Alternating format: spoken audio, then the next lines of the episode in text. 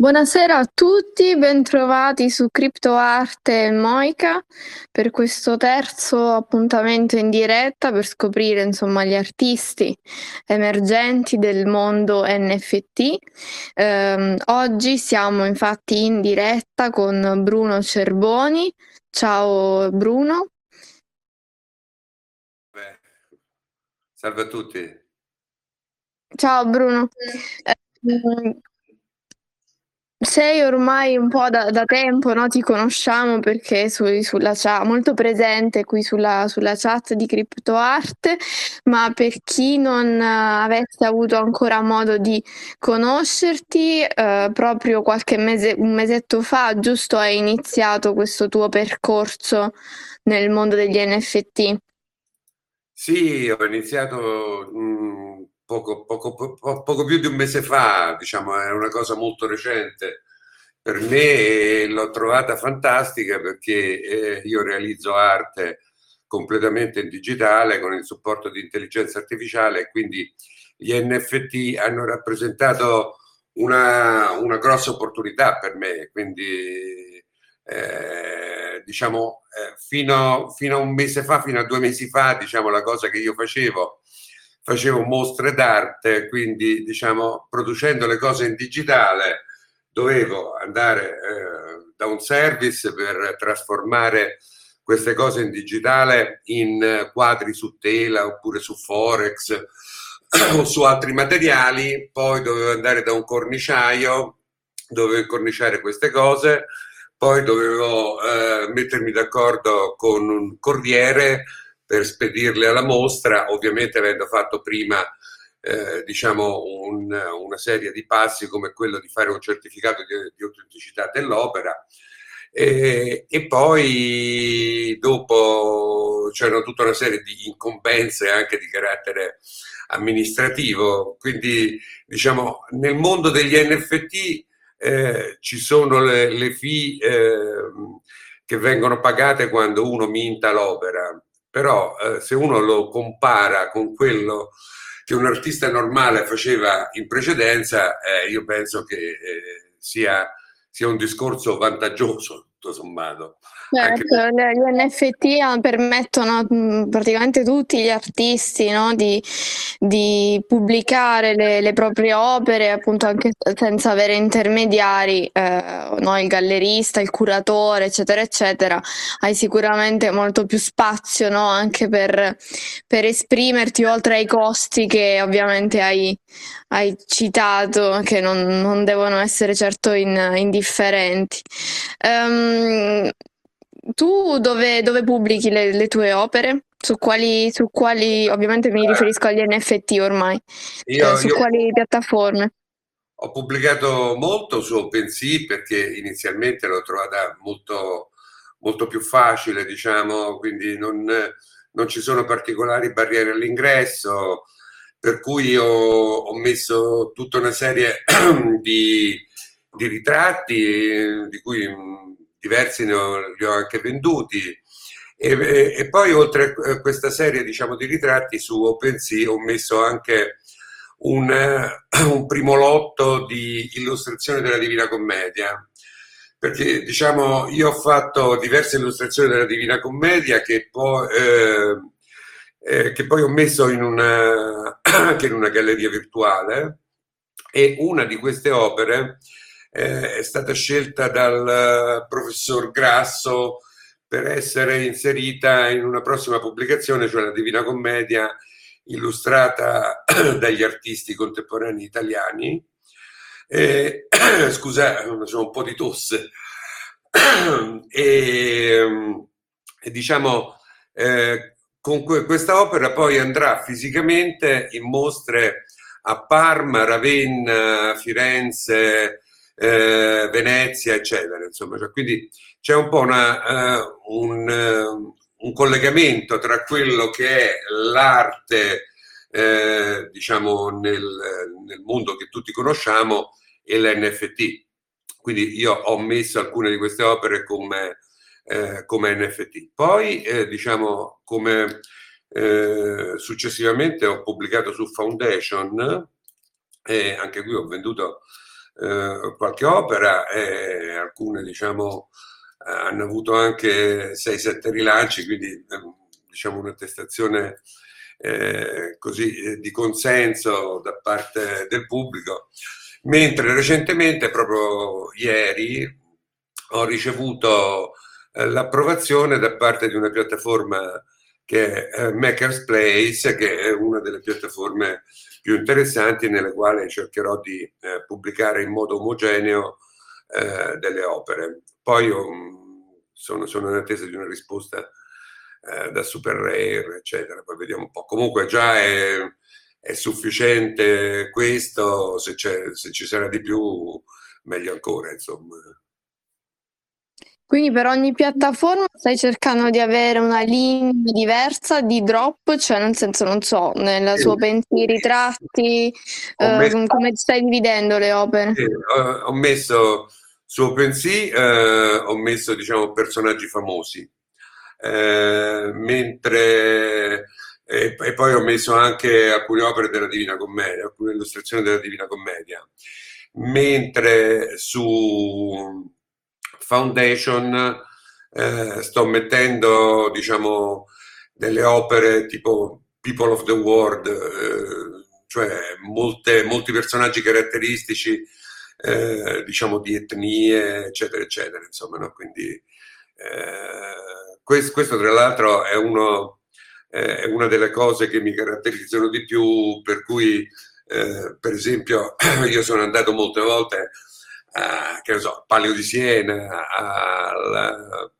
a, manifestazioni in cui c'erano ricostruzioni storiche, ho scattato tutta una serie di fotografie, eh, ho cercato di inquadrare dei personaggi e poi ho cercato di trasformarli con i miei processi di intelligenza artificiale. Diciamo. Io mm, su, per quanto riguarda gli stili che, che io produco, mm, sono degli stili, credo, abbastanza riconoscibili e sono ispirati un po' a quelli che sono degli artisti un po' dimenticati del passato, ma secondo me grandi, ovvero eh, tutti i musicisti, tutti i realizzatori di vetrate, tutti i realizzatori di Trencadis, che sono dei mosaici fatti eh, con eh, pezzi di ceramica, diciamo.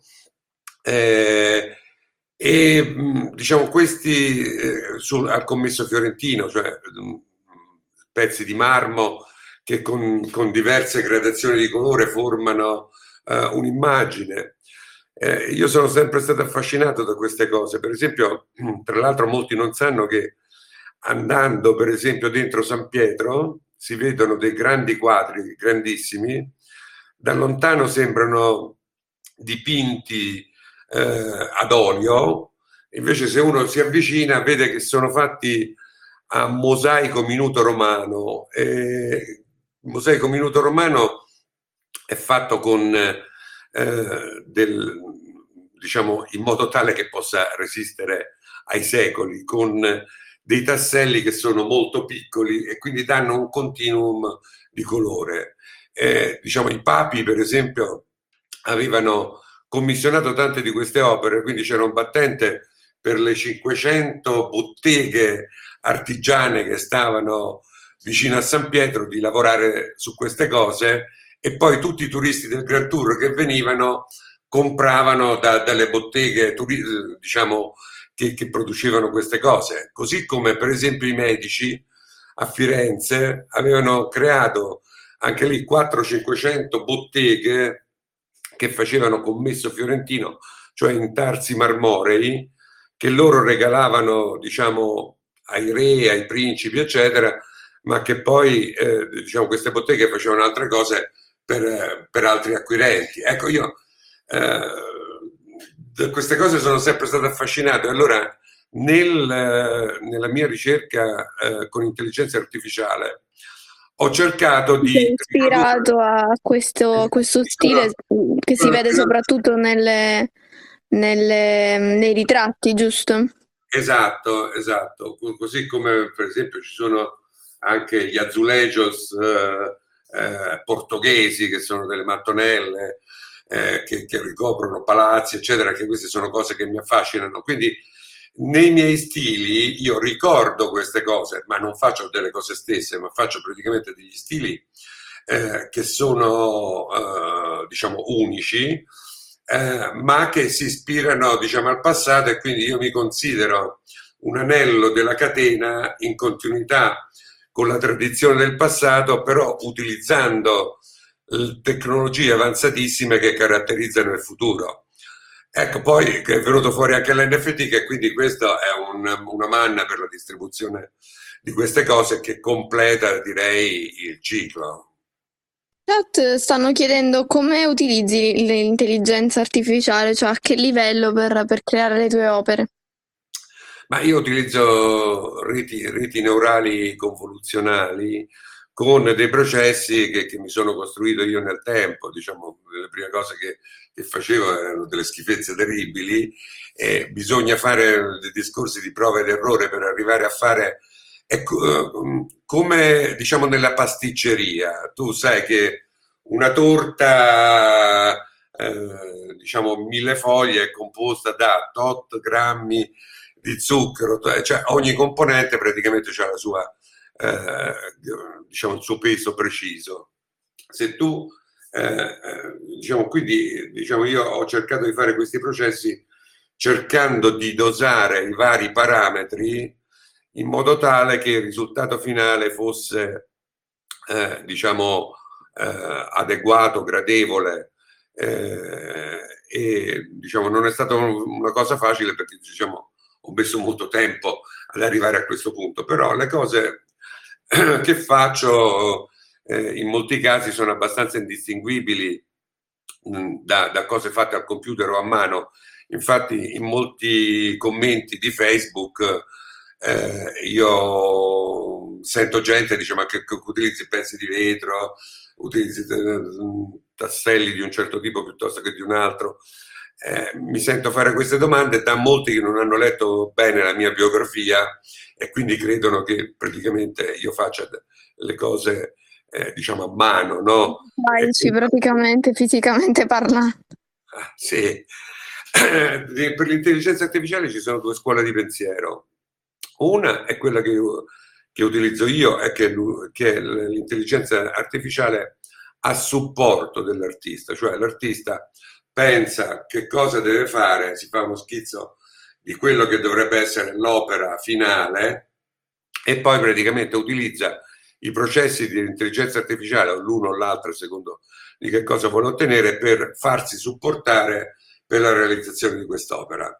Eh, l'accezione normale di opere d'arte fatte eh, con intelligenza artificiale una cosa che c'è l'acronimo di GAL, e che in pratica eh, è un, un sistema fatto da due motori. Un motore che crea le opere sulla base di un database che viene inserito diciamo a supporto. Per esempio, se andiamo a prendere l'opera di Obvious, che è un collettivo parigino che ha venduto la prima opera di intelligenza artificiale a 450 mila dollari eh, da Christie's, mi sembra a New York due o tre anni fa. Ecco, loro utilizzavano proprio un sistema di questo tipo, avevano inserito eh, 12.000 immagini di ritratti del 600 eh, come database e poi c'erano i due motori, uno che ricostruiva diciamo, le opere, nuovi ritratti, e l'altro che diceva mentre ricostruiva queste cose questo mi sembra reale, questo mi sembra non reale. Quindi un, un motore è quello di realizzazione dell'opera, un altro motore è un discriminatore che dice se l'opera secondo lui è corretta e assomiglia alla realtà oppure no. Eh, in realtà, diciamo, andando in giro per, per, la rete, eccetera, e vedendo le opere fatte con questo approccio GAL, in effetti eh, diciamo, ancora la tecnologia non è arrivata al punto tale da fare diciamo, delle opere, secondo me, eh, artisticamente di alto rilievo. Ecco. Quindi io preferisco utilizzare l'intelligenza artificiale a supporto non come realizzatore lui dell'opera. Ecco. Quindi è importante, secondo me, fare questo tipo di distinzione. Chiaro, e invece il tuo prossimo drop quindi sarà su Makers, giusto come piattaforma? Ci vuoi Eh raccontare eh, qualcosa anche diciamo se che, che ancora diciamo, su Makerspace sto, eh, sto diciamo, facendo le ultime, eh, gli ultimi passi formali, diciamo, ho fatto la, la, la, fotografia del passaporto, la verifica dell'identità, eccetera, eccetera, quindi diciamo oltre eh, ad avere praticamente l'invito, poi bisogna eh, diciamo, eh, met- mettere in piedi tutto quanto. Credo che nell'arco di due o tre giorni sarò in grado di, di droppare su Makerspace. Per adesso diciamo, utilizzo Foundation che secondo me è comunque un'ottima piattaforma. Ma sicuramente, anzi proprio oggi consigliavo Foundation a chi si sta approcciando ora al settore degli NFT perché magari, come hai detto tu, su OpenSea c'è facilità di accesso, ma dall'altra parte c'è veramente la, la qualunque e invece magari su Foundation c'è già una scrematura, anche se appunto eh, funzionando ad invito può entrare comunque uh, un po' più gente rispetto a magari a Super Rare, no? Certo. Ehm, venerdì prossimo, giusto? Quindi dopodomani farai il tuo ultimo drop. Infatti incomincio a ricordare insomma a chi ci sta seguendo che alle 16.30 eh, parleremo di nuovo con Bruno, ma questa volta presentando effettivamente l'opera eh, su The Nemesis, quindi poi vi, las- vi lasciamo i vari link così insomma assistete in diretta, anche lì ci sarà spazio per le domande eh, e potremo fare il, il drop, insomma vedere, vedere in, ante, in anteprima la, l'opera appena messa su, su Foundation a questo punto. Um,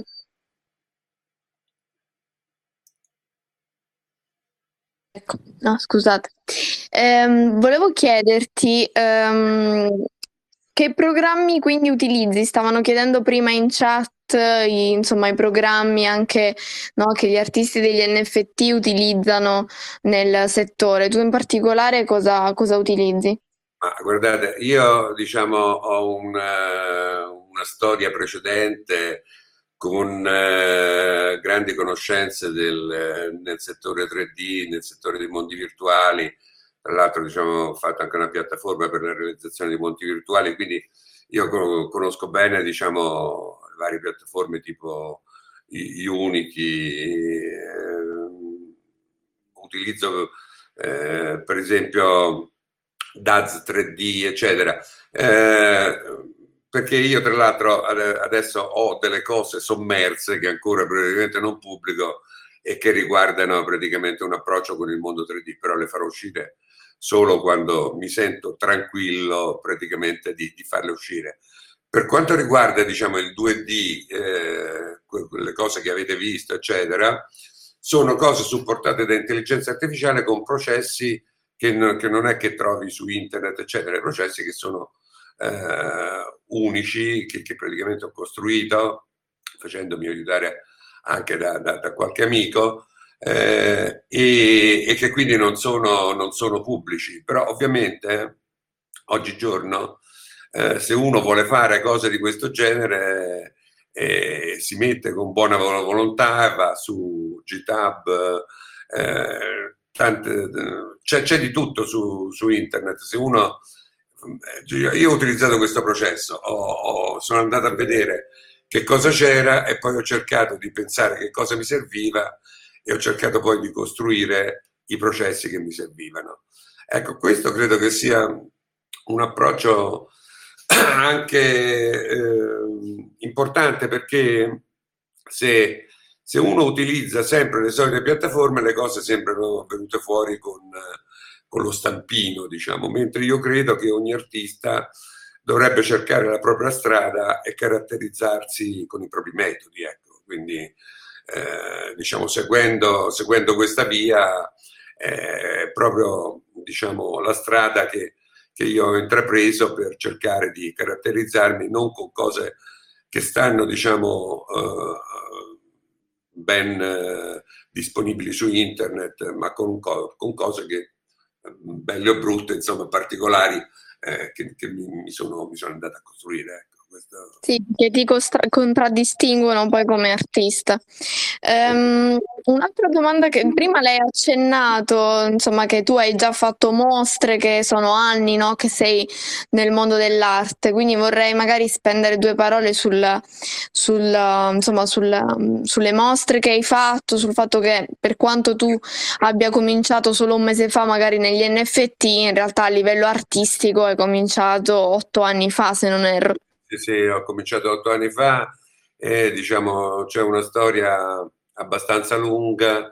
Eh, diciamo io faccio parte della Mondial Art Academia eh, come, come, galleristi ne, ne, ho seguiti diciamo diversi, cito solo i più importanti. Uno diciamo, è il professor Giorgio Grasso che, con il quale praticamente ho fatto anche eh, diciamo, moltissime cose a Venezia anche diciamo, del, delle mostre collaterali alla Biennale, eh, ho fatto molte, molte mostre a Mantova, ho fatto anche una personale completamente diciamo di fiori. Voi trovate tutto sui link eh, dal mio sito web, queste cose ovviamente.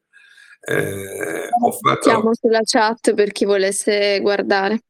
Eh, diciamo, Poi ho fatto molte cose con eh, Artbox, eh, Artbox Project di Zurigo, eh, diciamo in molte occasioni sono rientrato nei, nei top 100 semifinalist, quindi ho mandato delle cose eh, a Miami, adesso eh, ci sono praticamente una galleria a Zurigo delle, delle mie opere, eh, sempre con, con Artbox ho fatto delle mostre in India, eh, insomma anche qui ho, un elenco eh, abbastanza ampio di, di, tutte queste cose. Ecco, ricordatevi che eh, in molte di queste occasioni uno cioè, c'è il problema logistico del, del, passaggio di queste opere. Io l'altro giorno sentivo, mi sembra, non so se era Giovanni Motta che diceva che aveva, pensava di fare una, una mostra